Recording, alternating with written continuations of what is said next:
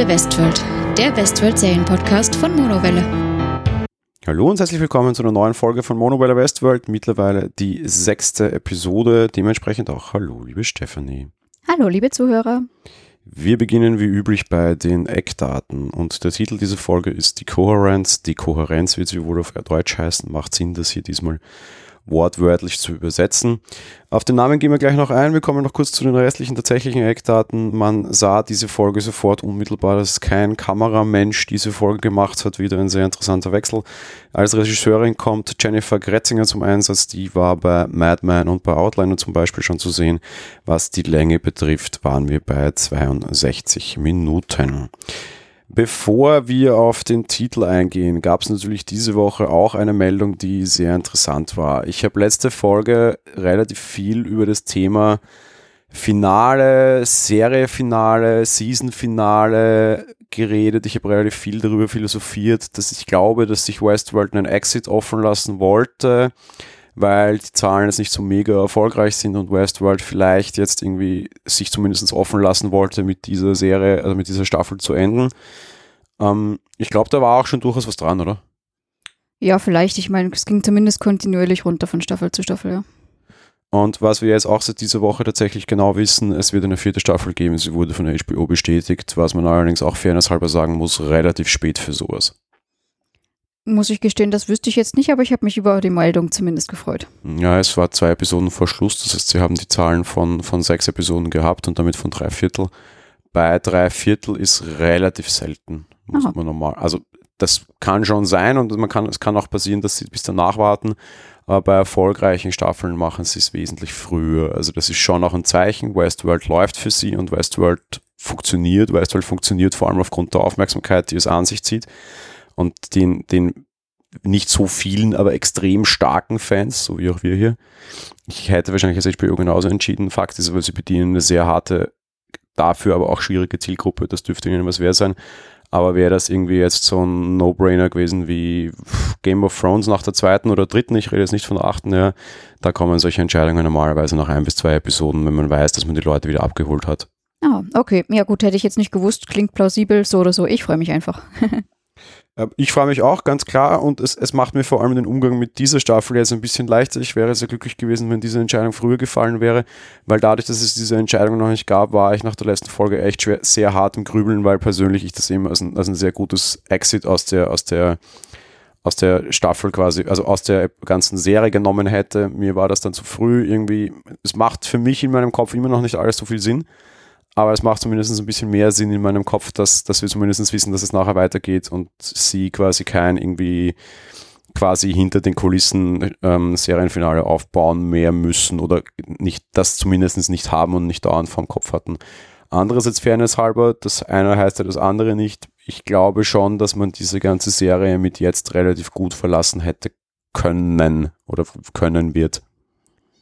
Ja, stimmt. Ich meine, wir sind jetzt in der realen Welt angekommen und bei diesem von wegen Mensch-Roboter-Ding. Also von dem her, es wäre möglich gewesen, sicher, ja. Ja, vor allem, ich meine, wo quasi Inside enttarnt ist, ist es, es wäre natürlich ein, ein, ein schöner augenöffnender Moment, den kann man zeigen, den müsste man aber nachher nicht mehr zeigen. Genau, ja. Damit kommen wir auch schon zum Titel, würde ich sagen. Wir haben letzte Woche da relativ stark darüber diskutiert und waren uns auch sehr uneinig und ich habe be bekrittelt, dass der Titel in der letzten Episode das einzige Mal in Westworld nicht wirklich doppelbödig war. Überraschenderweise gab es da relativ viel Feedback von Hörern, die mir weitestgehend zugestimmt haben, was es kein Hurra, ich habe gewonnen ist. Aber wenn man sich jetzt für die jetzige Folge anschaut, sie sind wieder meiner Meinung nach zur alter Stärke zurück, oder? Ja, wie gesagt, wenn es eine Bedeutung hat, reicht mir das.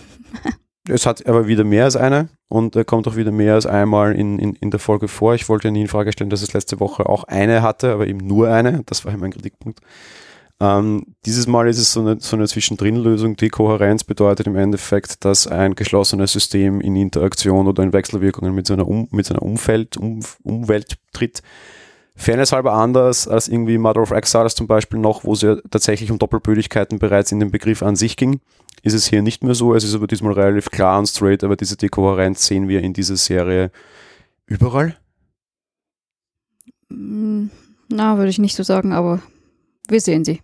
Also ich finde, es ist der perfekte Titel, weil im Endeffekt das geschlossene System Roboter jetzt ganz klar gegen die, die, die Umwelt auch tatsächlich geht.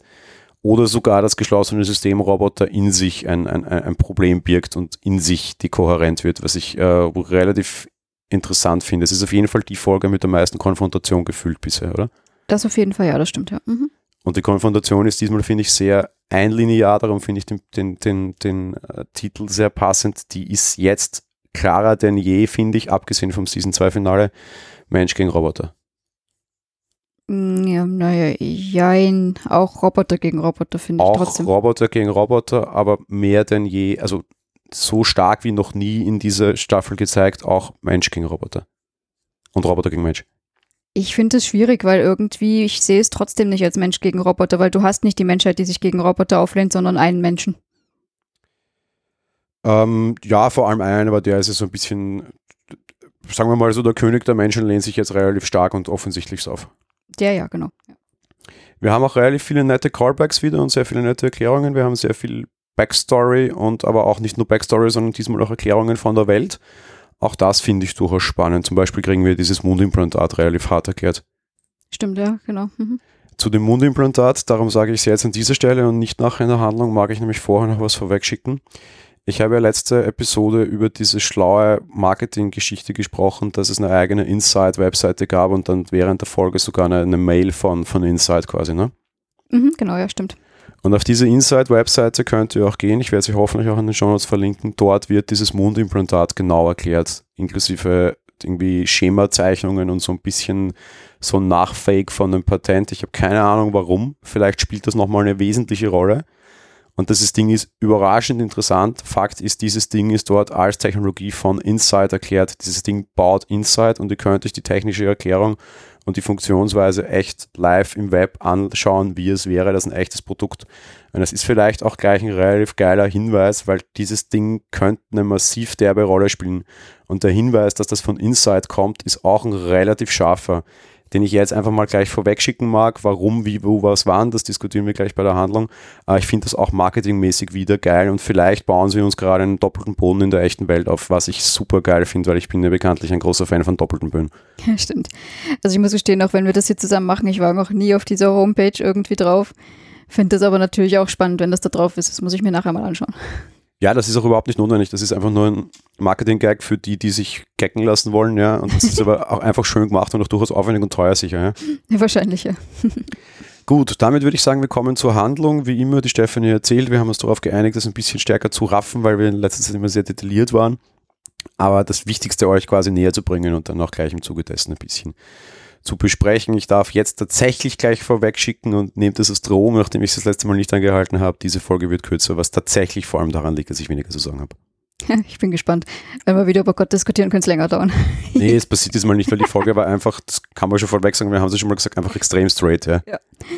Gut, ich starte, ähm, machte das diesmal eher äh, personenbezogen mal wieder und äh, fange an mit Maeve. Wir sehen Maeve, die sich in, mit ihrer Tochter in einer Simulation im Hostparadies befindet. Stellt das jetzt eben auch sehr schnell fest, dass es eine Simulation ist und Serac erscheint ihr und teilt ihr mit, dass dies ihre Realität werden könnte, da sie keine Vergangenheit, sondern nur eine Gegenwart als Host besitzt und dafür nur ihre Mission fortsetzen muss und eben Dolores aufhalten muss. Maeve fordert Serac äh, daraufhin auf, dass sie dasselbe möchte, was Dolores hat, nämlich Hilfe. Und Serac sagt ihr, dass er ihr das durchaus geben kann, aber wenn sie wieder ähm, versagt, dann wird ihre nächste Situation deutlich unangenehmer sein, in der sie aufwacht. Kurzer spannender Schnitt. Wir kriegen mehr oder minder die Info, dass Maeve tatsächlich tot ist. Meiner Einschätzung nach, weil sonst würden wir sie nicht in diesen Simulationsdingen sehen. Das heißt, der, der Roboter Maeve ist tot. Die, diese, diese Kugel wurde erhalten. Das war auch nicht außer Frage gestellt. Dolores hat ja auch abgebrochen, bevor sie sie tatsächlich getötet hat. Aber Maeves Körper ist tatsächlich verändert und Sarah Body wahrscheinlich gerade einen neuen. Genau, richtig. Ja. Relativ interessant und quasi so dazwischen Orkus ist dann eben so ihre virtuelle Welt, in der sie Sarek besuchen kann. Finde ich eine, finde ich schön, finde ich irgendwie eine schöne Geschichte und eine relativ interessante Form, das zu interpretieren und eine extrem brutale Form, das zu interpretieren, weil im Endeffekt kontrolliert Sarah jetzt komplett gerade. Diese, diese darin wohnende Gewalt war, hat, ich habe sie gespürt und das fand ich irgendwie gut. Das fand ich sehr charmant. Stimmt, ja. Das war wirklich gefühlsmäßig sehr gut rübergebracht. Also auch nämlich wieder dieses Sarek ist so das absolut Böse, ja? das, das merkst du hier einfach total. Ja, ja auf jeden Fall. Ich hab's in der Hand und wenn ich will, helfe ich dir und wenn nicht, dann nicht. Hm. Ja, sie erwacht erneut in einer Simulation, befindet sich diesmal wieder in diesem äh, Weltkriegs-2-Park da und schaltet dort nach einer kurzen Gedankenübertragung die ganzen Soldaten, die wir dort schon kennen, aus und trifft quasi auf Lee, der sich inzwischen seiner virtuellen Existenz bewusst ist und später auch auf Hector, dem sie seine alten Erinnerungen wiederkommt, gibt, weil der ursprünglich als Ettore reinkommt und sie ihm sein Bewusstsein als Hector wieder einpflanzt. Da muss ich ganz kurz einspringen mit zwei Sachen. Erste Sache, technische Sache, die ich hier wieder sehr spannend fand. Das hat Westworld jetzt schon öfter gemacht und diese Folge ganz, ganz straight. Sie wechseln die, das, das Aspect Ratio, ähm, die, das Bildverhältnis vom, vom, vom, von der Serie, wenn sie in den Park gehen. Ähm, Gerade wenn sie in diese alte Nazi-Welt zurückgehen, ist das Bild nicht mehr, weiß ich nicht, 16 zu 10 oder 16 zu 9, sondern irgend so eine Art Cineskopik, nicht ganz 4 zu 3, wie auch immer. Das fällt bei vielen modernen Fernsehen vielleicht leider nicht auf, weil die die Bilder nämlich einfach absichtlich strecken. Unserer tut es leider auch. Ich habe es mir nachher nochmal so angesehen auf dem Rechner, der nicht streckt, weil mich dieser Teil immer interessiert, aber sie untermalen das wieder da recht nett mit Bildern dass sie quasi eben dieses Aspect Ratio wechseln. Das kann man mögen, kann man nicht mögen, egal. Ab diesem Zeitpunkt war mir sofort wieder klar, gut, das ist eine Regisseurin, weil die untermalt mit optischen Mitteln ganz anders, weil das, die nimmt ein technisches Hilfsmittel, um ihre Erzählung zu untermauern. Finde ich jetzt kritikfrei. Ich finde Argumente dafür, Argumente dagegen und will beide nicht ausführen. Ich finde es einfach nur ein interessantes Nitpick, dass, dass das da wieder so gelöst wird und in dieser Folge permanent straight sehr stark so gelöst wird. Sie haben uns damit auch schon getrickst das fand ich nämlich in Staffel 2 so beeindruckend und darum mochte ich es, dass sie diese Passage gemacht haben, wenn ein Host glaubte, er sei in, der, in einer Simulation, aber gar nicht wahr. Bisher ist es kein Tricking dabei, aber Achtung, lasst euch, wenn ich es jetzt nämlich explizit so sage, lasst euch nicht tricksen, das kann nämlich wieder passieren. Wir haben das schon in Staffel 2 gesehen und fand ich sehr spannend. Da mir klar war, dass das keine Nolan oder Joy-Episode war, ist es diesmal einfach nur, ist so, das könnte sich aber wieder hinten herum ändern, weil Nolan oder Joy tricksen mit dem Element sogar, finde ich total spannend.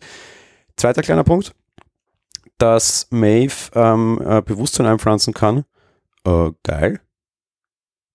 Ja, cool. Verstehe ich nicht, überfordert mich, hat vielleicht eine Aussage, keine Ahnung. Naja, irgendwie hat sie, das, darauf kommen wir aber später, auch tatsächlich Zugriff auf die reale Welt. Ähm, äh, insofern, als dass sie da tatsächlich irgendwie sieht und offensichtlich da auch irgendwie ein bisschen was machen kann, aber halt jetzt nicht total eingreifen kann. Ja, aber irgendwie wird die immer übermächtiger. Mm, jein. Also ich meine, jetzt sein Bewusstsein da wieder zu holen, ist jetzt noch nicht übermächtig, finde ich. Naja, aber quasi selber so in diese Host-Programmierung als Maschine in die Programmierung von Maschinen de facto so stark einzugreifen. Und das hat sie vorher schon gekonnt.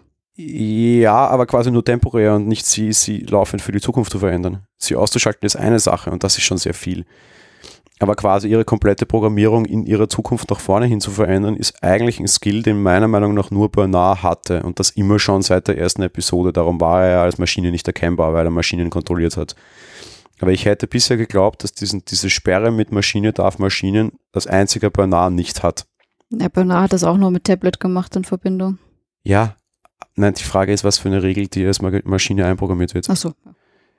Weißt du, diese typischen Asimovschen Gesetze, die man in Robot sehr stark gesehen hat, dieses Maschine darf Menschen nicht, äh, nicht, ja, nicht, nicht wehtun. Mhm. Außer diese Asimovschen Gesetze beißen sich eben und genau das ist ja das, was iRobot gezeigt hat mit, er schützt den Menschen, indem er wenigen weh tut. Darum ist es ethisch in seiner Logik vertretbar, also nicht ethisch, sondern in seiner Logik vertretbar. Ne? Ja. Und ich hätte mir schwer, ich habe immer schon darüber gesagt, so was sind diese Constraints, die diese Roboter haben. Zum Beispiel, dass sie eben Menschen nicht verletzen dürfen. Die haben diese Roboter hier auch grundsätzlich gehabt. Genau. Mhm. Und ich mir auch immer dachte, zum Beispiel so eine zweite, zweite Grundregel wird sein, Maschine darf Maschine nicht programmieren. Maschine interagiert und programmiert indirekt Umfeld. Okay, das ist so ein Freiheitsgrad, aber der zweite Freiheitsgrad, Maschine darf Maschine programmieren, gibt es nicht. Ja? Außer Bernard, der dadurch immer sehr speziell war. Jetzt sehen wir eindeutig, Maeve kann es auch. Das heißt nur, dass sie vielleicht eine weitere Regel gebrochen hat und das einfach immer mehr und mehr kann und die Regeln für sie wurscht sind, weil sie ist immer noch Regeln unterworfen, ganz eindeutig. Sie ist von Menschen aus immer noch kontrollierbar und hat immer noch Regeln, an die sie stößt, aber sie umgeht immer wieder mehr und mehr und mehr. Und die, die wir hier gesehen haben, war meiner Meinung nach eine weitere, weil so, dass sie quasi einen, einen Roboter für die Zukunft umbaut, das hatten wir so noch nicht. Und was ich total spannend fand, sie liefern uns total beiläufig Stimmt. Da wollte wieder einen Trick jemand machen vor der Leinwand und hat eigentlich hinter der Leinwand gezaubert. Das war jetzt wieder gute Magie. Ich glaube, das hat relativ viel zu bedeuten. Auch wenn sie es uns total nebenbei wie das Selbstverständlichste der Welt präsentieren, für Maeve war es das meiner Meinung nach nicht. Mm, Also für sie selbstverständlich offensichtlich schon, weil sie macht das auch ziemlich beiläufig. Offen offensichtlich hat sie irgendwie ein Upgrade bekommen, aber es ist natürlich für die Zukunft, für das, was sie vorhat und für ihre Mission, sage ich mal, natürlich sehr relevant.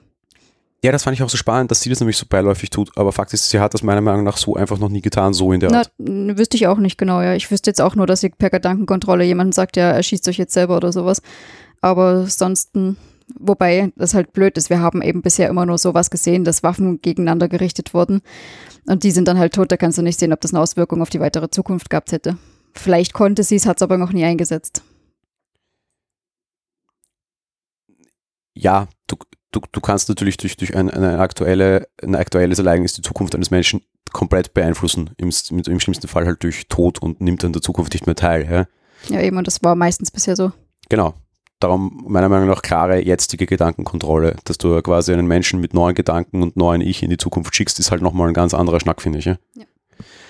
Und das ist durchaus spannend und ich glaube, das war ein sehr guter Kartenspielertrick, dass mir in der Szene irgendwie aufgefallen ist. Ansonsten fahre fort, ich werde mich nicht mehr einmischen, weil diese ganze Nazi-Weltgeschichte geht mir jetzt mittlerweile schon auf den Keks und ich finde sie total entbehrlich. Ja gut, um die geht es ja dann Gott, Gott sei Dank zum Glück eh nicht mehr weiter groß.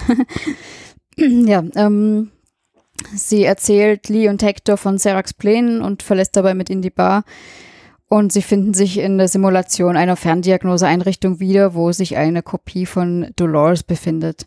Maeve weckt sie auf und spricht mit ihr. Die beiden diskutieren über ihre unterschiedlichen Ziele und Ansichten. Also ähm, Maeve sagt quasi, dass Dolores eigentlich zu viel Macht hat und diese wiederum widerspricht, dass sie halt für die ganzen Hosts kämpft und Maeve hingegen Hosts ja sogar äh, die mit Gedanken kontrollieren kann und wiederum für keinen kämpft, der ihr nicht nahesteht. Und sie werden sie sich quasi nicht einig und äh, da sie auch einander nicht vertrauen können, können sie sich eigentlich nur bekämpfen. Auf Maves Frage hin, was Dolores in der echten Welt vorhat, lautet Dolores Antwort, dass sie Maeve daran hindern wird, Unterstützung zu erhalten.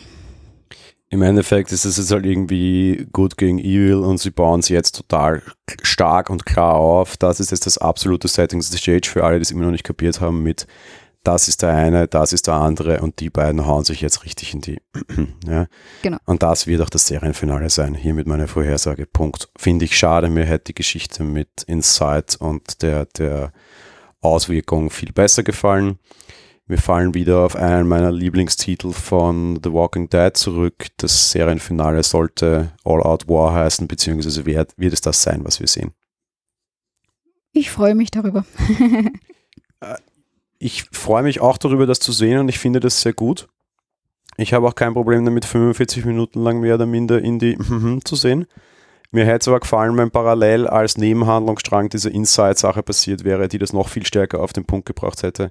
Fakt ist aber auch, kleiner Spoiler auf das, was du jetzt gleich erzählen wirst, wir werden halt nicht nur All-Out War zwischen zwei Hosts sehen, sondern wir werden es in der ganzen Welt sehen, weil die Menschen rebellieren. Insofern wird es eine sehr große Kriegsstimmung dann geben, dass da natürlich gut ist, wenn du es nach vorne ziehst und dann regisseurtechnisch vielleicht doch eine klare Sache ist, weil ich glaube, wir werden eine brennende Welt sehen, in der sich zwei Roboter gegenseitig irgendwie an, an, an, an, ans Leder wollen und nicht nur zwei Roboter, die sich ins Leder sehen wollen. Aus inszenatorischer Sicht im Sinne der gewaltigen Bilder für ein Serienfinale und die haben sie immer in den Finalen drin gehabt, ist es wahrscheinlich gar nicht schlecht. Persönlich hätte es mir ein bisschen leiser besser gefallen, aber das ist eine Geschmackssache. Ja, ich mag's laut, passt. Wir springen zu William. Ähm, wir sehen William, der sich in einer Gruppentherapie befindet und sich dort verächtlich über die Menschheit äußert und darüber, dass Gott, so es ihnen gebe, wütend auf die Menschheit als Bakterie auf der Erde wäre. Ganz kurzer Einsprung. Für mich persönlich glaube ich, diese eine kurze Ansprache von William über eine Minute, erstens werft ihm einen Emmy hart an den Kopf, weil das war relativ heftig, regietechnisch eine interessante Entscheidung, eine derartige Ansage da hineinzuwerfen.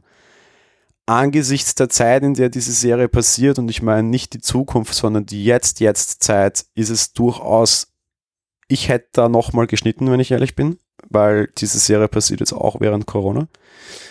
Und mehr oder minder gibt dir diese Rede auch tatsächlich schon mit, dass die Menschheit zu blöd sein wird, aus Corona zu lernen. Das ist mir ein Urteil, das ich auch hätte, aber jetzt nicht in einer Millionen Menschen Fernsehserie so sagen würde. Das war ein ziemlicher Bold Move, will ich damit sagen, von allen Parteien. Sei es aber so oder so drum, die Ansprache von William war sensationell und ich glaube, ja, die beste, die beste Minute Westworld für mich in der ganzen Staffel bisher. Ja. Die war echt gut, hat mich echt ergriffen, fand ich echt toll und aber eben auch sensationell gespielt von ihm. Wenn ihr ansatzweise Englisch könnt oder egal, auch wenn ihr es nicht könnt, ja, wechselt bei dem Teil, wenn ihr es dann hört, irgendwie, falls ihr auf die deutschen Episoden wartet, auf die englische Tonspur auch. Allein die Intensität, mit der er spricht, das hat schon sehr viel von, hier spricht ein Sprecher unter Anführungsstrichen, ja, Leute, die ihr Gesicht dabei nicht unter Kontrolle haben. Und dann da noch das Gesicht dazu mit zu kontrollieren, war eine absolute Meisterleistung, die sehr, sehr, sehr klein und sehr, sehr, sehr leise daherkommt, weil er sitzt einfach nur auf einem Stuhl. Und für sowas liebe ich Westworld wieder. Das war eine super Minute, die man mega kritisch sehen kann, die man lange diskutieren kann, egal, aber die schauspielerische Leistung ist over the top, finde ich. Stimmt, total, ja. Also Übrigens die ganze Episode von ihm, ja. ich wollte gerade sagen, alles, was er da eigentlich danach noch so macht oder so, ist, ist super, da kommen wir gleich drauf, wieso, ja. Aber auch, wie, wie hat dir diese Minute, dies, dies, diese Ansprache? Ich habe auch schon Kritiken gelesen gehabt von wegen, oh, viel zu lange interessiert keinen.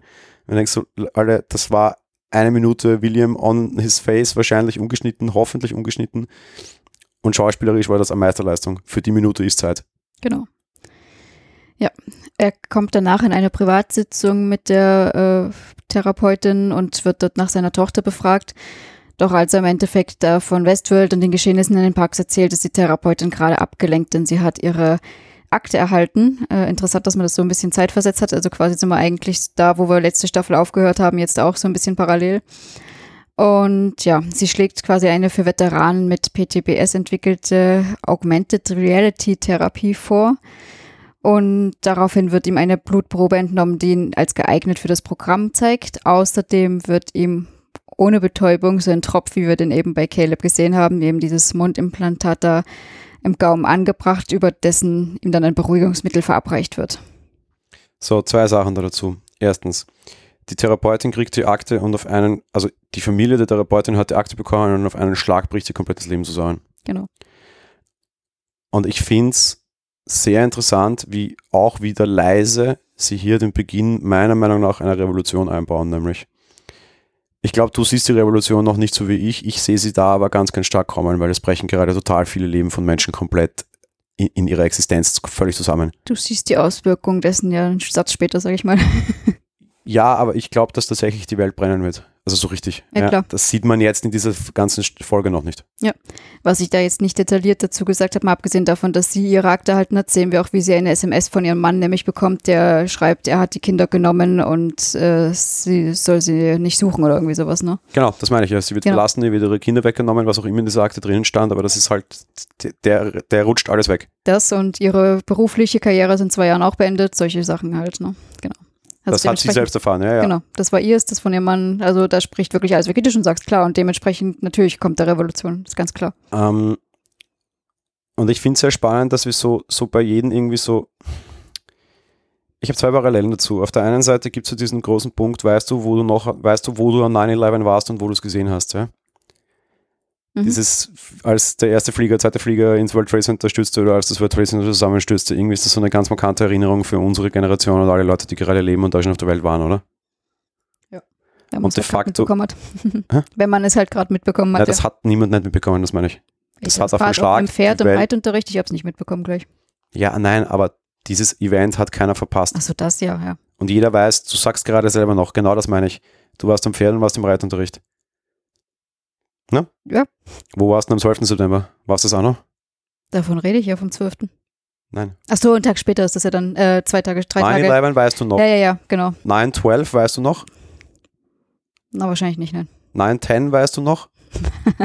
Das ist genau der Punkt. Ja. Jeder weiß, wo er war, als das passierte. Das war ein Weltereignis, das an niemanden vorbeiging und jeder weiß, wo er war. Jetzt gar nicht in Kontext zu dem, aber das ist so ein Marker irgendwie in der Vergangenheit von jedem Menschen. Ja. Und sie positionieren das jetzt sehr schön. Inside ist genauso. Und wir sehen diese Momente. Die fallen nämlich, wie du richtig sagst, völlig aus der Zeit. Die treten innerhalb dieser Staffel bei ganz vielen unterschiedlichen Punkten auf. Ja? ja. Und das kommt jetzt viel zu spät de facto. Aber trotzdem ist es egal, weil du weißt genau, ah, das ist wieder so diese rote Stecknadel, ja, die jeder jetzt kriegt. Genau. Und die wir wahrscheinlich auch, wenn sie es gut machen, auch in der nächsten, also in der nächsten Episode sogar nochmal sehen werden bei anderen Charakteren. Ja? ja. Mhm. Diese rote Stecknadel gesetzt. Und das funktioniert für mich sehr gut.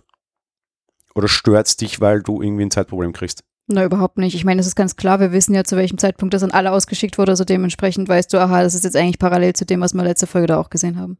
Eben, und das finde ich lustig, dass du so stark parallelisierte, hintereinander laufende Handlung de facto plötzlich so sehr schön anordnen kannst und damit logisch für den Menschen auch super einsortierbar machst, für den Zuseher. Ja, total. Ich meine, es ist schön, dass es da auch mal kein Verwirrspiel gibt. Ja. Und ähm, du kannst das wiederum halt auch alles nicht in eine Folge packen. Völlig klar, dass das irgendwie aufgebaut werden muss. Ja, aber so Zeitlaufen und sowas ist ja eben immer mega anstrengend oder oft sehr mega anstrengend und gerade Westworld kann das auch ganz gut. Aber da über diese eine Weltereignisgeschichte, die mir ein bisschen vertraut vorkommt, schaffen sie es, finde ich, echt sehr, sehr, sehr gut. Das stimmt ja, also auf jeden Fall. Mhm. Und auf der anderen Seite geht es mir momentan ein bisschen, es geht mir gerade nahe. Und wahrscheinlich liegt es daran, dass ich wieder viel zu viel über dieses Corona-Ding gerade nachdenke, das wir haben.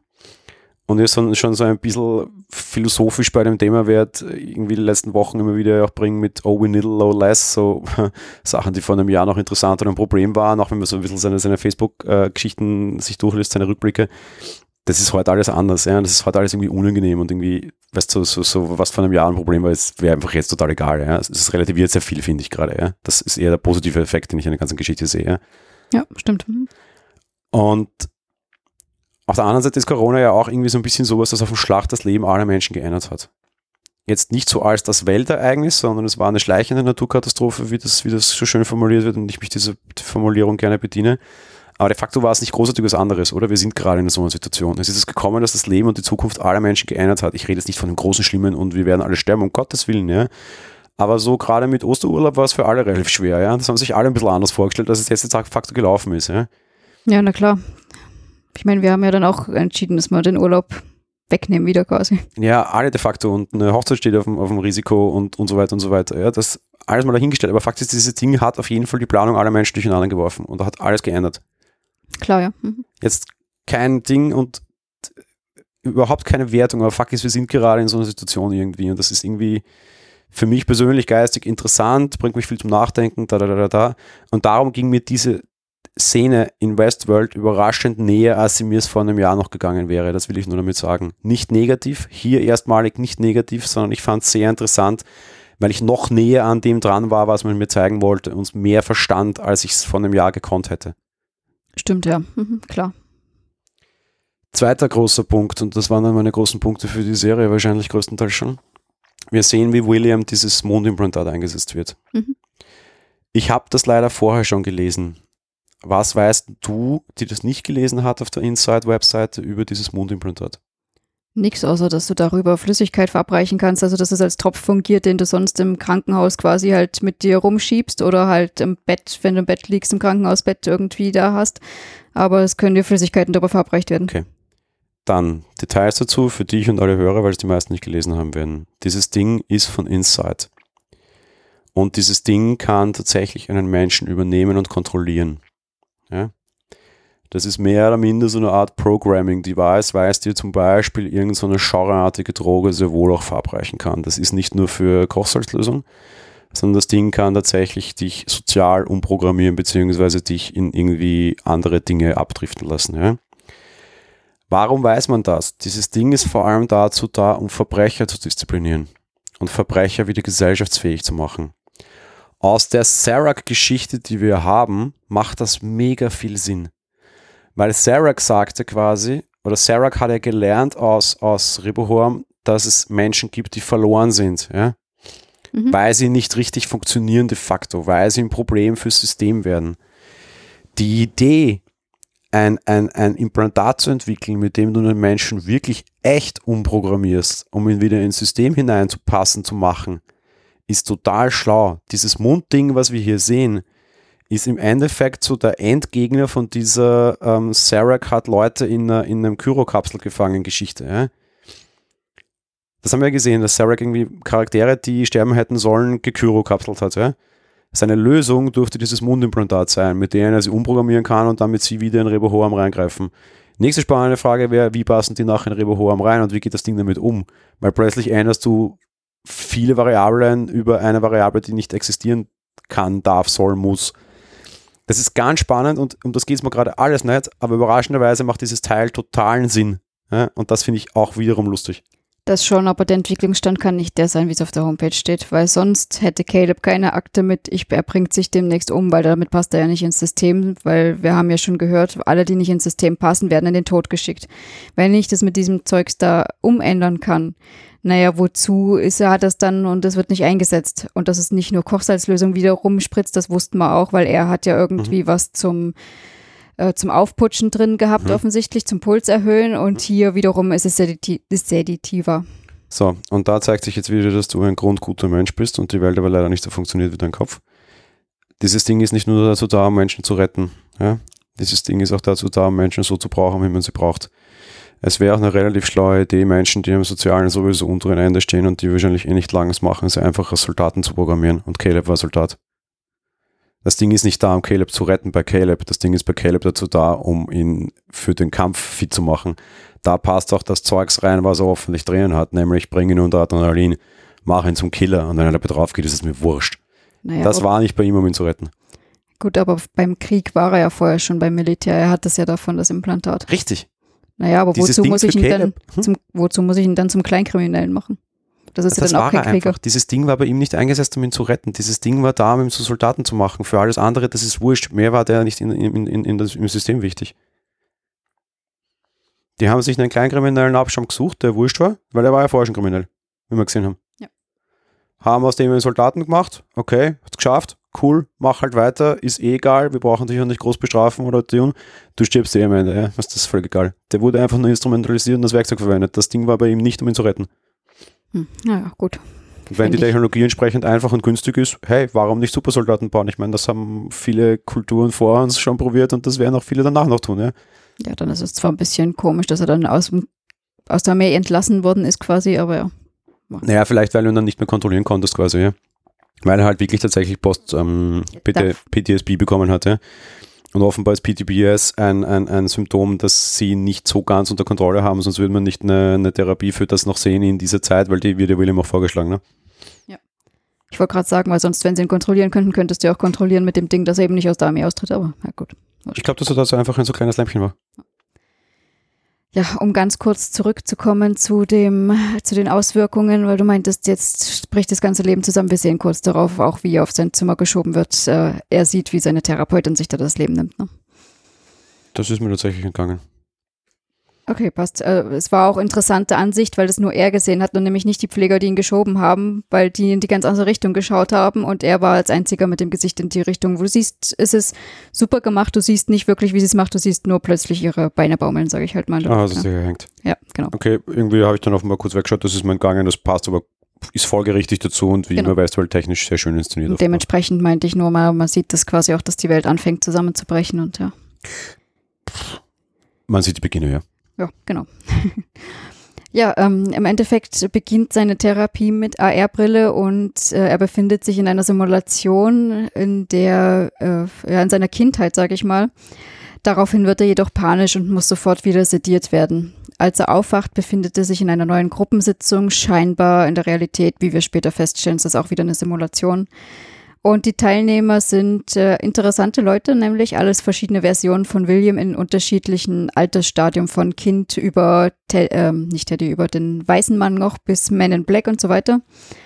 Und als äh, einzige andere Person James Delos. Die standen sich nahe, das wissen wir, macht alles total viel Sinn. Genau. Technisch super umgesetzt, der darauf folgende Teil schauspielerisch sehr gut umgesetzt alle feiern den gerade. Ich kann mich dem nicht anschließen. Ich fand es nicht so mega toll. Es war einfach nur gut. Mega toll fand ich seine Ansprache, weil sie schauspielerisch extrem genial war.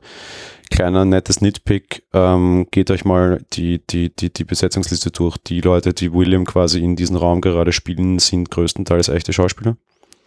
Was das Spiel auch recht gut macht. Und auf der anderen Seite sind es relativ nette Cameos, Cameos von bekannten Leuten oder Cameos von Leuten, die wir in der Staffel in anderen Rollen schon gesehen haben es ist mir zu unwichtig, um das jetzt auszuführen und irgendwie mir, mir genauer recherchiert zu haben. Ich fand es interessant, mehr nicht und damit gebe ich wieder weiter ab an dich, um es entweder A zu kommentieren, auch was ich gerade sagte, oder B weiter auszuführen. ja, ähm, ich fand ich fand es lustig, diese Sitzung mit unterschiedlichen Persönlichkeiten, sage ich mal so, als ob du gerade so multiple Persönlichkeit äh, Edit Best so ein bisschen durchlebst, weil normalerweise treffen sich die Persönlichkeiten ja nicht, wenn du sowas hast, aber ja. Ja, da muss ich jetzt leider doch nochmal kurz nachschießen. Es gibt einen Film, den ich unheimlich liebe, der mittlerweile sehr schlecht und sehr in die Jahre gekommen ist, mit John Cusack. Unter anderem, der heißt Identität. Wir haben den auch schon gesehen neulich, weil ich sagte, der ist so toll, ne? Mhm. Wo es um, ein, im Endeffekt ist es ein klassischer Horrorfilm, wo, wo einfach Morde passieren und wo du am Ende aber dann den kleinen Spin hast, dass das auch eine, eine gewisse psychologische Geschichte gerade war ähm, die ich jetzt nicht spoilern mag, wenn ihr Identität nicht kennt, schaut es euch an. Es ist ein alter Film, er ist schlecht gealtert, aber der Spin am Ende ist einzigartig und sehr interessant, finde ich. Und diese Psychogeschichte, die das plötzlich nachher hinausspinnt und im Endeffekt ist das, was wir hier sehen, hat mich sehr stark an das erinnert. Ja, ja stimmt. Also jetzt ohne zu viel Spoiler liefern zu wollen, wobei ich habe es de facto schon. Äh, sorry, ich spoilere aber euch nicht Westworld, sondern gerade Identität, darum tut es mir leid wir kriegen mit, dass quasi da ein, ein Kampf eines Multiple Schizophrenen stattfindet in seinem Kopf de facto und der Reihe nach einfach eine Persönlichkeit alle anderen abschlachtet und es darum geht, wer am Ende diese, diese, diese, diese Person lenkt, welche Persönlichkeit in dieser, dieser Person überlebt. Ja. Um, ähm, und das ist hier halt das Gleiche. Ja, es, es läuft auf einen, auf einen Kampf William gegen William gegen William raus und die Frage ist, wer am Ende überbleibt. Die Frage ist leider nicht interessant beantwortet, weil am Ende genau der überbleibt, der klar war. Aber darum hat mir die Szene auch nicht so gut gefallen. Ich fand es aber super spannend. Gut, ich habe die Szene auch anders wahrgenommen und gehe deswegen mal fort. Also im Endeffekt, sie diskutieren, wie es so weit kommen konnte und wir haben ja schon gesehen, beziehungsweise ähm, stellt sich eben dabei heraus, dass William bereits in seiner Kindheit Tendenzen zur Gewalt zeigte. Und der William, den wir jetzt die ganze Zeit gesehen haben, beschließt im Endeffekt, dass er alle seine anderen Versionen umbringt, weil wir sehen nur ihn, wie er alle anderen abschlachtet eigentlich. Genau. Und ähm, ja, aber nicht Kampf gegen Kampf von William William Dings, sondern eigentlich nur einer, der alle anderen Personen ja. bringt. Ähm, aber es ist quasi der Kampf in seinem Kopf. Ja, das schon. Therapeutisch willst du die Situation auslösen, offenbar, ja, sehr, sehr stark verbildlich, dass es jetzt darum geht, wer, wer ist William, ja. Und das sind mehrere, ja. jetzt nicht gespaltene Persönlichkeiten in ihm, sondern mehrere Stadien, ja. ja und man quasi jetzt offenbar irgendwie schauen will, so, who is William? Und dass am Ende halt natürlich die letzte überbleibt, ist halt einfach total fad. Ja. Weil du hättest jetzt das Setting haben können, dass du plötzlich aus William den weißen William wieder machst, zum Beispiel, ja? Also zu meinen White quasi, nicht meinen Black. Aber was aus dieser Situation überbleibt, er ist dann meinen Black, Punkt. Und so genau so, wie er jetzt ist. Und das ist halt schade, weil du hättest dann einen total neuen Spin reinkriegen können. Auf der anderen Seite, William ist schon nicht so ganz sauber im Kopf. Und jetzt ist es vielleicht wieder schon, weil wir sehen ja immer, dass er psychisch total gespalten ist und an seiner Vergangenheit festhängt und das mit seiner Tochter und mit seiner Frau und dass das mega schlimm ist für ihn. Ja? Und de facto lässt er jetzt aber in all dieser Szene von all dem auch los. Also vielleicht ist er von seiner Vergangenheit tatsächlich jetzt befreit. Theorie, der wird der echte Böse. Und zwar nicht jetzt, sondern in Staffel 4. Ja, darauf bin ich auf jeden Fall gespannt. Sarah war ein Dreck gegen dem, was wir in Staffel 4 mit William sehen könnten. Wir werden sehen. Wäre natürlich eine interessante Theorie auf jeden Fall, ja. Ja, ähm, er bringt jedenfalls alle seine Versionen um und wird dabei von James Delos ein bisschen verspottet. Ähm, doch sagt diesem eben, dass er erkannt ist, hat, dass er eigentlich ein guter Mensch ist und deswegen halt alle anderen umbringen muss. Ja, jetzt sehen wir auch quasi, dass das wirklich eine Simulation war. Ich meine, wir wussten es eh denn er wird in der Realität von Bernard und Stubbs, die diese Klinik betreten haben, geweckt und ist als einziger noch dort, wurde offensichtlich vergessen, als alle Mitarbeiter dort geflohen sind oder die Revolution ausbrach, wie auch immer. Ja, das ist lustig, dass wir das nicht wissen, ist aber doch so ein Zeichen für ein bisschen Endzeitstimmung. Und was mich mega fasziniert hat, ist, dass Bernard und Stubbs da hineintappen. Aber in Summe war mir diese Szene leider zu unwichtig, da, um mir jetzt viel Gedanken zu machen. Aber spannende Geschichte. Genau, sie, sie nehmen jedenfalls mit, aber das, ja, sonst war das das. Wir springen zu Hale. Ähm, diese befindet sich in San Francisco und bringt ihren Sohn durch das Chaos in den Straßen zu seinem Vater und bittet Jake an diesem Tag äh, eben auf Nathan aufzupassen und gibt auch im Zuge dessen zu, dass sie Angst hat.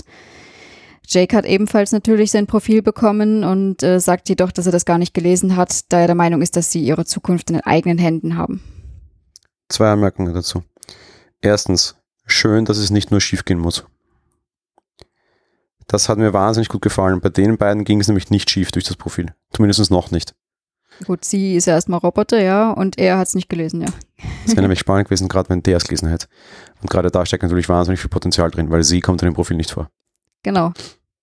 Darum, A, sie haben echt großes Konfliktpotenzial und das größte de facto nach hinten rausgeschoben. Und B, trotz allem, obwohl es da am spannendsten gewesen wäre, wenn es knallt, ist, ich bin froh, dass sie es verschoben haben, weil A, mir hat es genug geknallt und B, dass es auch Varianten gibt, wo man sagt, es ist mir egal, wir stehen zueinander, wir mögen uns und alles ist gut. Das finde ich auch schön. Ich mag nicht nur Schlechtes sehen, gerade jetzt nicht. Das hat mir einfach wahnsinnig gut gefallen und ich fand es sehr herzerwärmend. Das stimmt, ja, das muss ich zugeben. Und ja, im Endeffekt, sie kümmert sich ja und von dem her ist erstmal wurscht. Zweiter Punkt über ein Bild in dieser Episode, das jetzt viel diskutiert war und viele Menschen übersehen haben. Ich glaube, es war nämlich an dem, an dem, an dem Weg, wie Charlotte nach Hause war. Ne?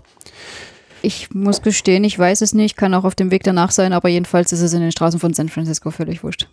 Sie kommen auf der Straße an einer Straßenecke vorbei, da ist ein Graffiti und das Graffiti ist tatsächlich das, ähm, das, das, das Maze, das wir in der ganzen sehr stark abgeleitet, aber doch meiner Meinung nach klar erkennbar, es ist der Maze, das wir immer in schon gesehen haben. Und das lässt jetzt viele Diskussionen offen, die ich nicht führen mag. Entweder A, es ist ein Easter Egg und das ist einfach ein kleiner netter Seitenhieb, der okay wäre und funktioniert. Es war auch ein Seitenhieb auf jeden Fall auf die Folge, auf die Episode davor, weil im echten Schnitt der Folge haben wir vorher William gesehen, der gerade mitten in seinem Maze war, nämlich bei der Therapie und vielleicht wollten sie uns zeigen, er hat jetzt seinen Kern gefunden. Mit dem, was danach passierte, nämlich diesen Kampf der Williams in seinem Schädel, kann das durchaus auch Absicht so ein netter, schöner kleiner Kunstgriff gewesen sein. Oder aber es ist tatsächlich ein wirklich großer Hinweis, der wieder sehr schlau platziert wurde, weil warum malen Kids auf einer Straße das Maze mit Graffiti, also das Maze mit einer Graffiti an die Wand? Ist das doch ein Thema, das, das uns zeigt, wie Westworld und wie die Dinge, die daraus passieren in der Welt, doch viel, viel, viel weiter drehen, als wir gedacht haben. Keine Ahnung, ist mir egal. Ich habe sofort gesehen, ich habe sofort uh, gemacht und es hat mich sofort fasziniert. Darum geschenkt, nette Aktion. Wenn ihr es nicht seht, spult zurück und schaut euch nochmal an. Viele dürften es nicht gesehen haben. Fand ich sehr spannend. Mir ist auch wurscht, was es aussagen will. Ich fand es nur gut.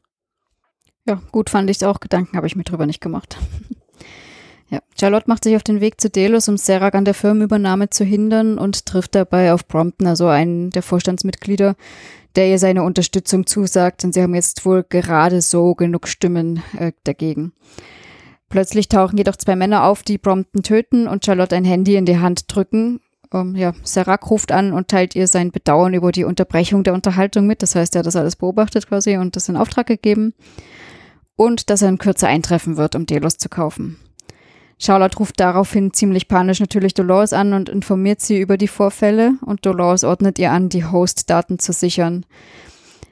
Äh, jetzt kommt ein ziemlich interessantes Bild, nämlich Charlotte äh, fängt so ein bisschen an, sich zu wehren und äh, will das eigentlich nicht machen, weil sie A, Angst um ihre Identität hat, dass die auffliegt, aber B, und das fand ich sehr spannend, teilt sie Dolores mit, ähm, dass auch ja ihre Familie nicht in Sicherheit ist und dass sie Angst darum hat. Und Dolores muss sie hier an diesem Punkt tatsächlich daran erinnern, du, es ist nicht deine Familie. Ja, ich weiß, was sie mir sagen wollten. Und das interessiert mich nicht. Naja, im Endeffekt haben wir hier den Titel ganz gut drin, nämlich Dolores, die sich verändert, deren System sich verändert. Und ich fand super, dass die Kopien eigentlich der Dolores sich voneinander entfernen, sozusagen. Ja. Naja, auf den Titel, wenn du das jetzt schon anspielst, gehen wir halt gleich ein, das ist in Ordnung. Na naja, klar, du hast die Dekohärenz zwischen innerhalb eines Systems mittlerweile mehr oder minder schon, nämlich unterschiedlichen Stati eines Systems, nämlich Dekohärenz zwischen Doloreses, dass wir das sehen werden, war mir klar. Du hast total stark die Decoherence zur Welt. Ich meine, wir sehen ja dann nachher auch noch einen Roboter, der sehr aktiv gegen Menschen vorgeht, in einer sehr lustigen Weise, was, was faszinierend war, aber relativ wurscht, aber das ist halt auch eine ganz starke Dekohärenz. Du hast de facto die Dekohärenz bei William und in Williams Kopf. Und du hast vor allem eine riesengroße Dekohärenz und ich glaube, dass sie vor allem die gemeinsamen und die werden wahrscheinlich kaum Leute denken. Plötzlich, Inside ist, Inside ist ein System, das ist doch kein Roboter, aber es ist ein System. Inside löst gerade eigentlich die große Dekohärenz aus. Ein geschlossenes System, das immer mit den Menschen gespielt hat, zusammen und ihnen offenbar auch viel Gutes gebracht hat, ja, ist es gerade geplatzt und löst eine wahnsinnige Ding aus. Die große Dekohärenz, meiner Meinung nach, eigentlich ist das Platzen von Rebohoam aus Inside heraus, wie die Firma heißt, ja. Aber ich finde, bei allem, was passiert, kannst du irgendwie relativ schön Dekohärenz drüber schreiben, ist halt ein kompliziertes Wort. Aber ich hätte das, das war, was ich vorher meinte, ich hätte das bei allem gesehen. Ja, ich habe es halt grundsätzlich bei Dolores, Dolores gesehen, das System von Dolores, die plötzlich da halt interagiert und dass jetzt äh, die anderen ihre Kopien sich unwiederbringlich von ihr quasi auch wegbewegen. Da die Charlotte entwickelt ja im Endeffekt ihr Eigenleben jetzt. Die Charlotte Dolores. Ja, was ich vor allem bei Charlotte dann interessant fand und sage, ich weiß, was sie mir zeigen wollen, ist halt ihre Zerrissenheit. Ja, ja das sowieso. So weiß nicht, wer ich bin und sehr wohl noch so das alte Dolores, ich eben mehr das Mädchen im Blau noch, dann schon drinnen quasi. Ja. Und so, das fand ich nett, aber es war mal halt wieder, das ist das, was ich vorher meinte, irgendwie Latte, ja, weil, okay, klar, und wollten sie mir erklären und verstehe ich, aber und? Was, was, wozu? Ich glaube nämlich nicht, dass die auseinanderbrechen, ja? Ich denke schon, aber ich, das werden wir dann frühestens in der nächsten Folge sehen. Ein spannender Punkt, wir sind uns spekulieren hier. Also du glaubst, die Dolores wenden sich gegeneinander? Ja, ich denke, dass die Charlotte sich da jetzt gegenwendet, vor allen Dingen nach dem, was dann ganz am Ende passiert. Aber dazu kommen wir noch. Ich glaube fast, sie wollen uns ein bisschen eine, eine Spitze geben und ja, auch gerade mit dem Ende wollen sie uns nochmal mehr auf eine falsche, auf einen False Friend quasi leiten. Ich glaube, Dolores ist alles aber nicht blöd. Dolores kann im Endeffekt ihre Dolores einfangen über die eine oder andere Art. Ja, umbringen dann vielleicht, ja. Ähm, vielleicht auch einfach wieder reprogrammieren und neu einsetzen und wieder zurücksetzen oder so, whatever, ja. Aber ich glaube schon, dass Dolores über ihre Kopien quasi, die nicht ihren Körper haben, viel mehr Kontrolle hat, als, als man uns jetzt hier noch zeigen will und dass das eine gefüllte Freiheit ist. Ich glaube, diese Kopie wird sich Maeve anschließen. Ich glaube es auch. Und ich glaube aber, dass sie ihr danach äh, Dolores rausdrehen wird. Ich glaube, Dolores großes Sieg über Maeve und ich glaube, der kommt, wird sein, ihr zu zeigen, dass sie doch alleine ist. Und du dann meinst haben, Maeve Sieg über Dolores? Nein, ich meine Dolores Sieg über Maeve. Ah, okay. Na, ich sehe es anders. Also spekulieren wir gleich über das Ende, das ergibt sich ja schön aus der Diskussion gerade. Ich glaube, Dolores wird die Schlacht gewinnen und die Schlacht wird sie vor allem über psycho psychologische Komponenten gewinnen. Eine davon und die größte davon wird wahrscheinlich sein mit du bist alleine. Punkt. Ich glaube nicht, dass Dolores den Krieg gewinnt, aber ich glaube, Dolores gewinnt den ersten Aufschlag, wie sie es übrigens, also eigentlich dann sogar den zweiten Aufschlag, weil die erste Konfrontation hat Dolores auch bereits gewonnen. Weil sie klarer ist, weil sie konstantierter ist und weil sie geplanter ist. Und sie wird jetzt auch den größeren Showdown am Ende, zumindest den ersten Teil des Showdowns gewinnen, nicht danach. Maeve kommt zurück und gewinnt dann final, also den Krieg. Ja? Ob wir das jetzt schon sehen oder nicht, weiß ich nicht. Wahrscheinlich ist das das Spiel, was wir in Staffel 4 sehen. Alles, keine Ahnung, ist mir wurscht, aber ich glaube, ja, Dolores landet den nächsten Punkt und ich glaube, dass Charlotte eine große Rolle darin spielen wird. Meine persönliche Einschätzung. Ich sehe es auch so, dass Charlotte eine große Rolle spielen wird, aber im Sinne von Sieg für Maeve eben, weil sie der Dolores, die anderen Dolores rausdrehen wird. Weil ihr ihre Kreationen nachher quasi in den Rücken fallen genau. und, und, und Dolores tot durch Dolch in den Rücken quasi. Genau. Auch schön. Könnte ich auf jeden Fall mitleben. Glaube ich nicht aber fände ich schön, ist vielleicht schöner als meines. Ja, finde ich schön. Ist weniger, also weniger brutal, aber mehr, mehr schmerzhaft quasi. Es ist weniger direkte Brutalität. Die Frage wäre dann natürlich, wer gegen wen dann für die nächste Staffel. Das ist natürlich wiederum eine Sache, die eher vielleicht für Dolores noch spricht, weil die man so, man sie so einfangen muss. Auf der anderen Seite kann Mayfair dann auch versuchen, sich rauszuwinden aus der Menschheit. Also von dem her, das könnte sowieso oder so auch gehen. Ja, aber die will sich auf einen relativ, zumindest bis jetzt noch konfrontationsfreien Kurs aus der Menschheit rausdrehen, weil die will eigentlich in, in den Roboterhimmel. Ja, ja, das ist eh klar. Das ist für die Menschen nicht das wirklich so dolorisch wie Dolores. Übrigens, äh, wir vergessen halt natürlich immer den Red Herring, den sie uns jetzt jede Folge zeigen. Ja, Dolores und Maeve knallen, müssen aneinander knallen, weil Dolores den Schlüssel für den Roboterhimmel hat. Punkt. Ja, das natürlich. Ne, das, ja, ja. Deswegen muss ja auch einer von beiden gewinnen. Also ich würde nicht sagen, dass wir das vergessen. Ich glaube nicht, dass wir den, das ist jetzt sehen werden, aber das meine ich gar nicht nur, was wir eigentlich nie erzählen, weil es einfach total kindisch ist und ich das Serie auch echt vorwerfe. Sie erzählen uns jede Folge mindestens dreimal. Übrigens, das ist der McGuffin. Ja. Das war nicht notwendig, wir haben es eh schon kapiert. Ja, danke. ja. Na gut, also sind wir quasi gespannt, wie das Ende geht, äh, worauf es zugeht, wer dann, wer die Oberhand haben wird, ob Maeve oder Dolores. Ne? Genau. So, ähm, ja, genau. Äh, Serac landet bei Delos und wird äh, von Charlotte empfangen und ordnet sofort auch an, alle Ausgänge abzuriegeln. Da, also zum einen wissen sie ja, dass sich in Maulwurf dort befindet und äh, er sagt auch ganz klar, dass sich ein Dolores-Host im Unternehmen befindet, der enttarnt werden muss. Um diesen zu identifizieren, ordnet er an, dass jeder Mitarbeiter getestet wird. Außerdem sollen sämtliche Host-Daten und verbliebenen Hosts vernichtet werden. Da haben wir natürlich jetzt die Gegenanordnung, die äh, Charlotte hat. Ähm, die entfernt sich auch so relativ schnell, um die Daten eben zu sichern, bevor es gelöscht werden. und teilt Dolores äh, mit den Daten zusammen, außerdem auch den Standort von William mit. Wir haben das letzte Mal gesehen, wie Charlotte den William gepiekst hat, wo ich auch erst noch überlegt habe, was das war. Ja, die hat in den Chip reingepiekst. Und über den wird er jetzt lokalisiert in Mexiko in der Anstalt. Ja, und darüber dürften ihn auch, auch, auch Bernard und, und Stubbs ja gefunden haben tatsächlich. Was natürlich durchaus interessant ist, weil de facto hat sie Dolores eh schon verraten, ja, damit. Genau. Also wir haben ja den, den, den, den The Rule of All Evil tatsächlich letzte Folge schon gesehen und da war er noch zu klein, dass wir es kapiert haben, aber jetzt kapieren wir, dass es ihr tatsächlich schon weit in den Rücken gefallen ist. Insofern, ich mag da in den Rücken fallen überhaupt nicht widersprechen. Ich glaube nur, dass es am Ende mehr egal ist, als wir uns jetzt glauben machen. Ja? Ja, wobei ich jetzt nicht wüsste, inwiefern es in den Rücken fallen ist, weil kann durchaus auch geplant sein, weil sonst müsste sie jetzt nicht den Standort preisgeben, beziehungsweise wie sollte sie ihn jetzt der Dolores wiederum preisgeben, wenn sie den Chip nicht implantiert hätte? Also hm. Ja, aber ja, dass das Implantieren vielleicht noch nicht. Aber das jetzt den anderen Bescheid geben ist natürlich nicht so schlau. Mm, na, das glaube ich jetzt nicht. Ich glaube, die haben auch irgendwie ein Tablet oder Gerät gehabt, das zu lokalisieren, aber mhm. mitgeteilt hat sie es ihnen, glaube ich, nicht. Ich sie glaub, hat jetzt nur Dolores meiner Meinung nach mitgeteilt. Nein, ich glaube, dass an die Stelle schon Charlotte die Seiten gewechselt hat und Bernard und Stubbs das mitgeteilt hat. Naja, also wie auch immer, wir sehen dort erstmal eigentlich nur eine Kommunikation nach außen mit den Daten und Standort, sage ich mal. In Wirklichkeit glaube ich, dass sich Charlotte gegen Dolores gewendet hat, als sie zu Charlotte und Dolores wurde als sie den Typen abgekragelt hat, da, da wirkt im Park diesen Kinderschänder offenbar, ja. Da, da hat es begonnen. Punkt. Sie werden uns jetzt danach Retrospekt, nämlich, ich glaube, die werden nämlich nachher nochmal aufrollen nach hinten raus und werden uns dann so die kleinen Details zeigen, die wir nie gesehen haben. Wie üblich. Ja, ja, machen sie immer, ja. Also von wegen so, da ging, da ging ihre Revolte gegen ihre, ihre Mama mehr oder minder los. Ja. Und da, da war quasi so das Erwachsenwerden drinnen, wenn du so willst. Das ist ein bisschen ein Pubertätsprozess bei, bei ihr gewesen. Und ich verwende diese Begriffe jetzt alle ganz absichtlich so, weil das war auch ein totaler Kindprozess, wie die da im Bett irgendwie so in Embryonalstellung gelegen haben. Ja. ja. Also irgendwie sehen wir gerade irgendwie so der Evolution of a Robot, was ich sehr charmant finde und mir ein bisschen zu künstlerisch und zu weit hergeholt ist, aber egal. Was ich, ich weiß es nicht mehr, irgendwas wollte ich sagen. Ah, eins stört mich.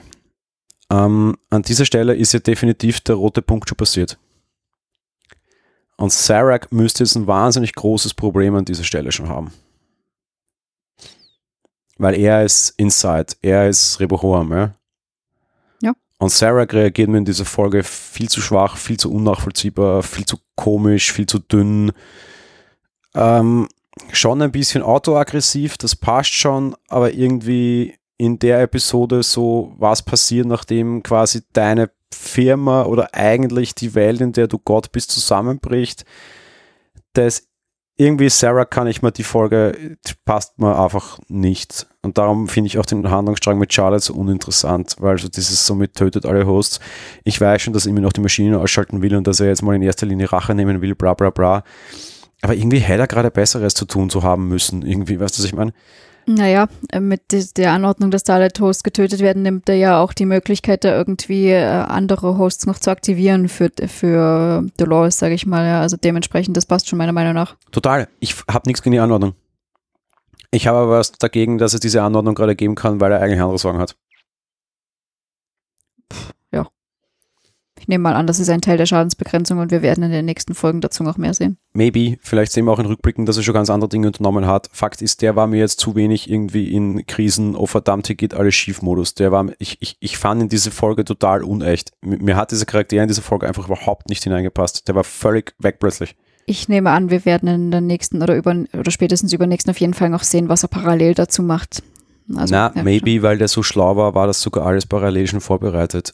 Zum Beispiel, vielleicht war da einfach immer schon eine Mail programmiert, die an jeden Empfänger rausgeht. Ups, die haben wir ja tatsächlich gekriegt, ja.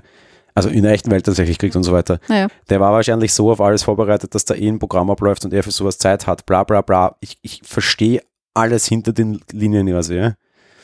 Aber vor der Leinwand diesmal ist mir hier zu wenig passiert und ich verstehe diese Folge Sarah einfach nicht. Und das finde ich sehr schade, weil die Folge damit für mich sehr viel verliert. Weil ich sehr stark damit gerechnet habe, diese Folge zu sehen, wie genial Sarah ist. Und das habe ich diese Folge definitiv nicht gesehen. Gut, also wir können einigkeitshalber sagen, äh, er ist nicht nachvollziehbar so ganz in dieser Folge oder nicht ganz durchschaubar, nicht durchsichtig, aber das könnte noch kommen, weil vielleicht sehen wir das dann alles noch, genau. Ich sage, mir hat ein, ein, ein, ein einfach wichtiger Aspekt dieser Folge gefehlt, die sie deutlich besser machen hätte können für mich. So, ähm, ja. Nachdem sie die Daten jedenfalls übermittelt hat, ruft sie daheim an und bittet Jake zu Hause zu bleiben und auf sie zu warten und dass sie gleich kommt, um sie abzuholen. als sie das Gebäude jedoch verlassen will, wird sie zu einem Meeting mit Sarak, also dem Vorstand, geholt. Ähm, ähm, dieser hat Charlotte aufgrund, genau aufgrund ihrer Fürsorge für die Familie, nämlich als Host enttarnt und ähm, ja, sagt, dass er weiß, dass sie quasi Dolores ist, denn die echte Charlotte hätte sich nie solche Sorgen um ihre Familie gemacht. Ähm, sie enthüllt ihm jetzt wiederum, dass es zu spät sei und sie bereits alle Daten habe, etc. Wissen wir ja. Ähm, ganz kurz dazu, er meint von wegen, das hätte sie nicht, denn er hätte eh schon länger gewusst, wer sie ist und das alles abgefangen, so nach dem Motto. Und da hätte ich jetzt nur die Idee gehabt, dass vielleicht sie es wirklich nämlich zu Dolores geschickt hat und er hat es vielleicht umgeleitet zu Bananenstops, weil die sind ja grundsätzlich mal eher auf der positiven Seite, sag ich mal. Haben aber keinerlei Connection zu Sarah, oder? Jetzt noch nicht offensichtlich, dass man es wüsste, aber sie arbeiten zumindest mal gegen Dolores. Also für mich in meinem Kopf macht der, der, der, ist der Weg von, von Charlotte, die verraten hat, zu Bernard näher als über Zarek. Aber kann natürlich sein. Und er gibt uns ja schon das Gefühl, dass alles, was Charlotte, also was, was, was Dolores tut, ihm bekannt ist. Ja, da könnte, also, ja, kann ich viel abgewinnen in der Theorie. Nachdem sie auch der Meinung ist, dass sie es weggeschickt hat und da, ich bin der Meinung, wir sehen, dass sie es an Dolores schickt, aber ich weiß nicht mehr ganz genau. Aber egal, ja, passt. Ähm, sie tötet mit einem Giftgas, das sie hat, alle Vorstandsmitglieder da drin, will natürlich auch Sarak töten und deswegen meine ich, wir sehen vielleicht, was er parallel macht, denn der ist mal wieder nur als Hologramm vor Ort und nimmt keinen Schaden. War es eine Überraschung. Da, da, genau. Also, ähm, falls irgendjemand da glaubte, dass Sarah jetzt stirbt, dann weiß ich es auch nicht. Wieso da aber mit einem Na gut, ich meine, Charlotte musste glauben, dass er tatsächlich vor Ort ist, weil sonst hätten wir den Haley natürlich nicht gebraucht. Ähm, ja, Sie flieht und Serac mobilisiert daraufhin die Sicherheitskräfte. Charlotte gelangt in die Forschungsabteilung, also es ist ihr absichtlicher Weg dorthin und sieht, dass dort neue Hosts erschaffen werden. Wir sehen da Maeve, wir sehen Clementine, soweit ich das im Kopf habe. Und sie nimmt eine dieser Kontrolleinheiten, sie schnappt sich die von Hector und zerstört diese, während wir haben jetzt den Twist auf Maeve wieder in ihrer Simulation. Maeve die in der Simulation allerdings die Möglichkeit hat, irgendwie diese Verschiebung in die reale Welt zu sehen, ganz merkwürdig, sieht tatsächlich, was ähm, Charlotte Host gerade macht und entschuldigt sich nämlich noch bei Hector, dass es ihr leid tut und während dieser natürlich als Charlotte die Kugel da zerquetscht, jetzt endgültig stirbt sozusagen. Das heißt, wir sehen seit langem wahnsinnig gute Szene, die mir zu viel war das war mir zu viel auf einmal auf dem Bildschirm in ganz komischen Situationen und auch in meinem Kopf. Aber de facto sehen wir den Tod eines, eines, eines, eines, ähm, tatsächlich den Tod einer Maschine und den genau. echten Tod einer Maschine. Weil das ganze Bewusstsein des Hosts mit dieser Kontrolleinheit quasi jetzt flöten geht, sagen wir es mal so. Also diese, diese, diese, was ich, weißt du, immer wieder teilweise vorgeworfen habe, dass die Maschinen halt einfach beliebig sind und dass sich ein, ein, der, der Tod der Maschine nicht mehr berührt, was sie in Staffel 2 sehr übergereizt haben, in Staffel 3 bisher nicht behandelt haben. Jetzt gibt es eine neue Ebene durch diese Kugeln, die wir kennen. Auch diese Maschinen quasi, also auch diese Existenz kann enden. Und das war quasi echt ein Tod in Westworld. Hector ist es nicht mehr. Genau, richtig. Ja, Charlotte macht weiter, will sich die nächste Einheit schnappen, nämlich die von Maeve, wird jedoch unterbrochen, als wieder Sicherheitskräfte kommen, die sie jagen und nimmt sich stattdessen die Steuereinheit von Dolores, nämlich von der Dolores, die in der Simulation bei Maeve sitzt und aktiviert des Weiteren während ihrer Flucht einen dieser Roboter zur Aufstandsbekämpfung, der ihr den Rücken deckt vor den Sicherheitskräften.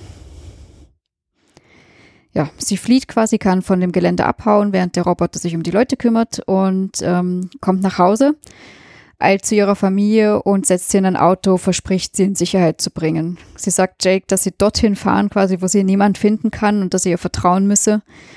Er stimmt ihr zu, sie fahren los. Sekunden später das Auto explodiert.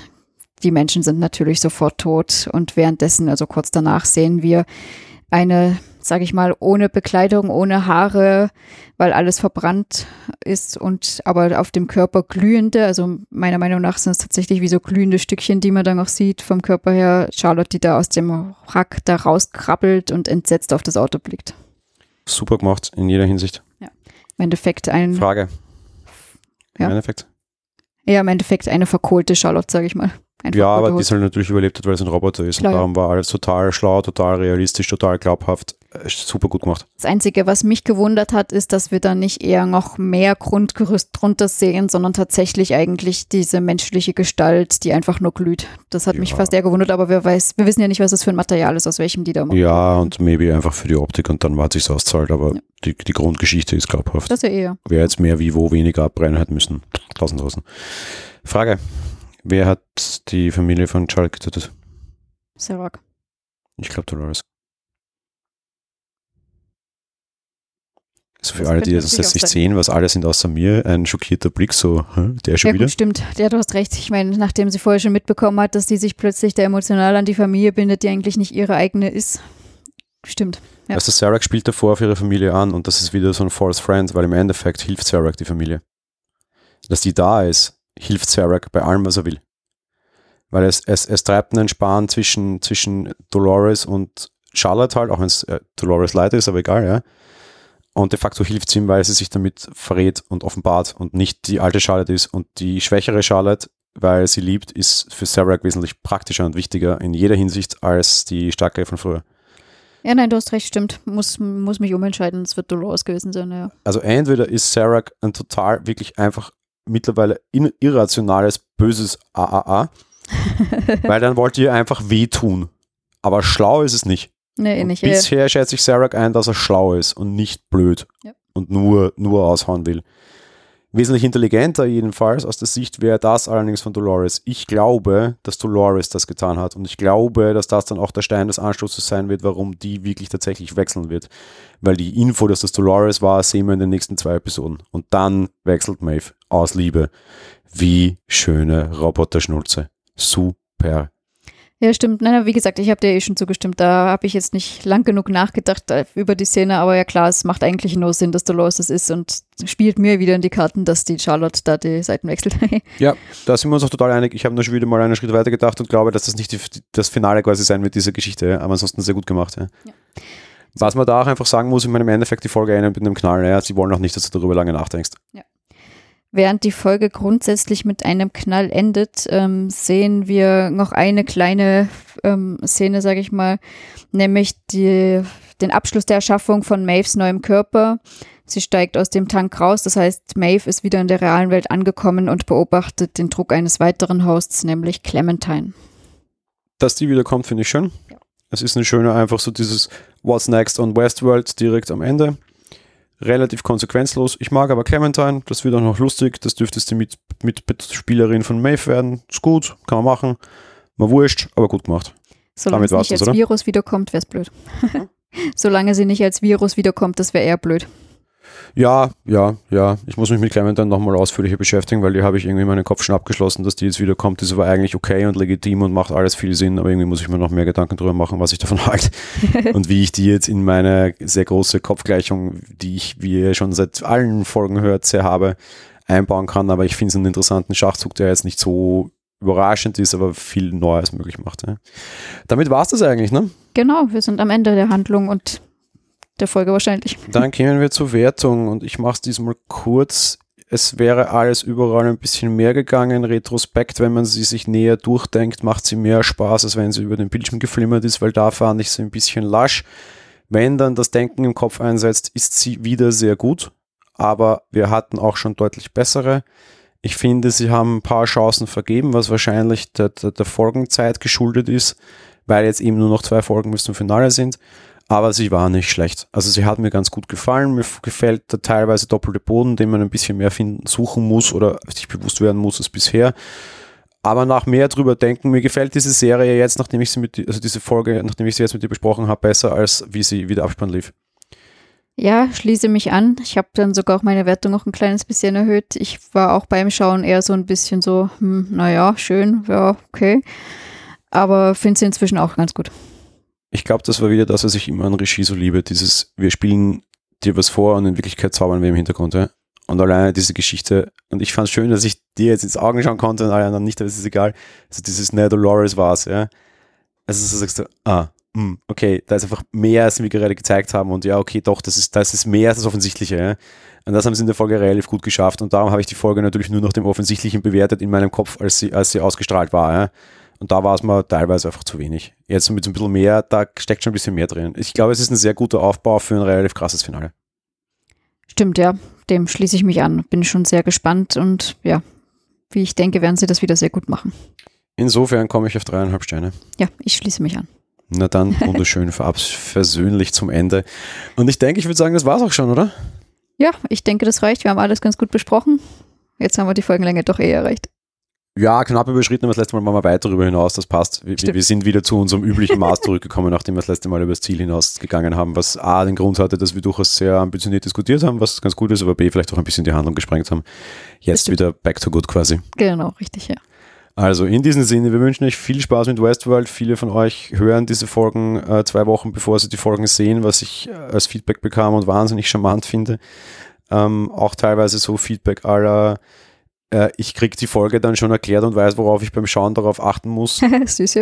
Ich finde das total lieb. Mich persönlich würde das total fertig machen, ganz ehrlich. Ich, ich, weil ich das Gefühl hätte, mir nimmt niemand das Nachdenken weg, aber offenbar wollen das auch tatsächlich sehr viele gerne Leute. Oder sagen, naja, dann müsste ich sie sonst zweimal schauen, darum befasse ich mich lieber gleich damit und verstehe vielleicht manche Sachen nicht und schaue es dann quasi nach und dann sehe ich es auch. Äh, total süß. Ich finde es mega beeindruckend, wie dieser Podcast ganz unterschiedlich verwendet wird, unter Anführungsstrichen, und wie, wie unterschiedliche Rollen der auch in, in, in, in, der, in der Realität der, unserer Zuhörer hat. Ist ganz interessant und macht mir auch da in diese Richtung, jetzt hat eh schon jeder mitbekommen, dass ich ein sehr gedankenschwerer Mensch bin, auch da wahnsinnig viel Gedanken, wie, wie unterschiedlich diese Ausprägung ist und warum das so ist. Ähm, dafür auch mal an dieser Stelle danke, auch dafür muss mal Zeit sein. Genau, ja, vielen, vielen Dank natürlich. Ja. Also, insofern viel Spaß mit Westworld, bleibt zu Hause, bleibt gesund, wir hören uns bald wieder. Genau, alles Liebe euch. Tschüss. Ciao.